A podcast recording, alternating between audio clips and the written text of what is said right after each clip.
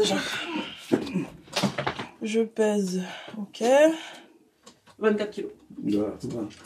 Tu as déjà. Tu as, tu as déjà Je suis limite, limite Mais tu as dépassé. Non, mais je vais enlever des trucs. Ça, ça, ça pèse combien, trois bouteilles de vin? Non, ça fait 3 kilos. Hein. What?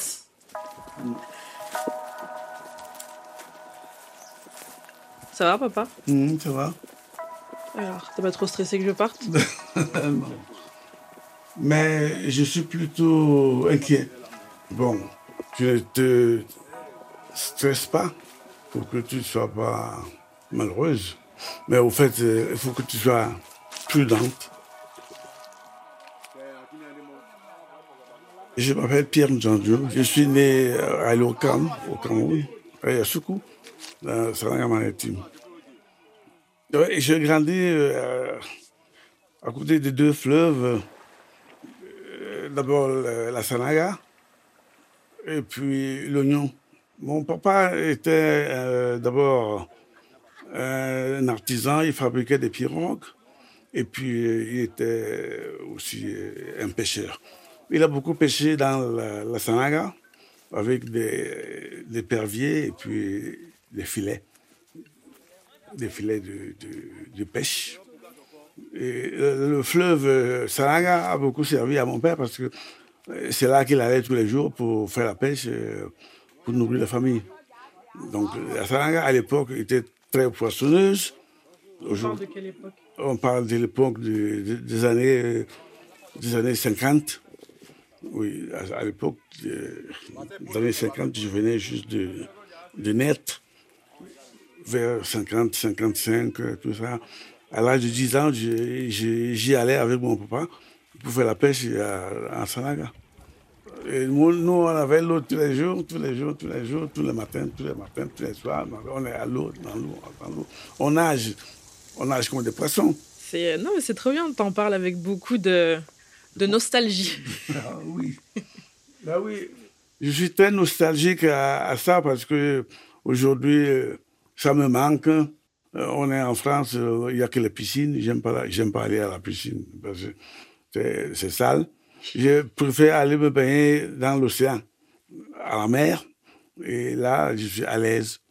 Ça me, ça me rappelle euh, chez moi, ça me rappelle l'eau, ça me rappelle le village, ça me rappelle les, fleuves de chez nous.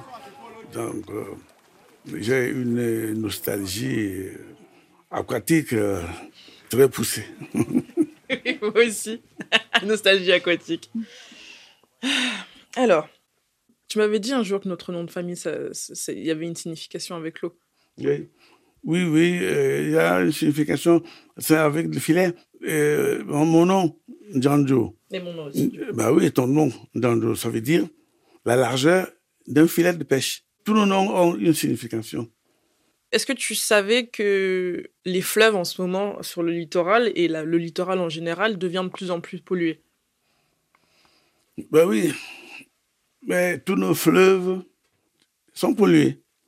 Parce qu'il y a des entreprises euh, qui déversent des produits nocifs euh, dans l'eau et qui polluent euh, nos rivières, nos fleuves. Ce qui fait que il y a euh, beaucoup d'espèces de poissons qui ont disparu à cause de cette pollution. On on en a plus beaucoup. On en a plus assez. Aujourd'hui, pour manger le poisson chez nous, ben, il faut se lever de bonheur. Les gens vont à la pêche, euh, ils reviennent euh, avec un poisson ou deux. Je dis, il n'y a plus de poisson. Alors qu'avant, on allait à la, pêche, surtout quand j'étais avec, mon père, on amenait 500, euh, 600 kilos de, de poissons. Aujourd'hui, Ah on, bon peut, on peut- ah oui. T'es pas un petit peu marseillais là Mais non, je suis pas marseillais. Papa papa a amené entre 200 et 300 kilos de poissons. C'est énorme. Mais énorme, avec le filet. J'aimerais beaucoup t'interviewer un peu plus sur le, les cérémonies de, de l'eau qui se déroulent euh, à la fin de l'année, donc c'est pour ça que je pars. Mais on, on fait appel à nos ancêtres pour qu'ils ne nous oublient pas. Parce que, contrairement à ce que les gens disent, les morts ne sont pas morts. Euh, Nos ancêtres sont là, et ils nous voient.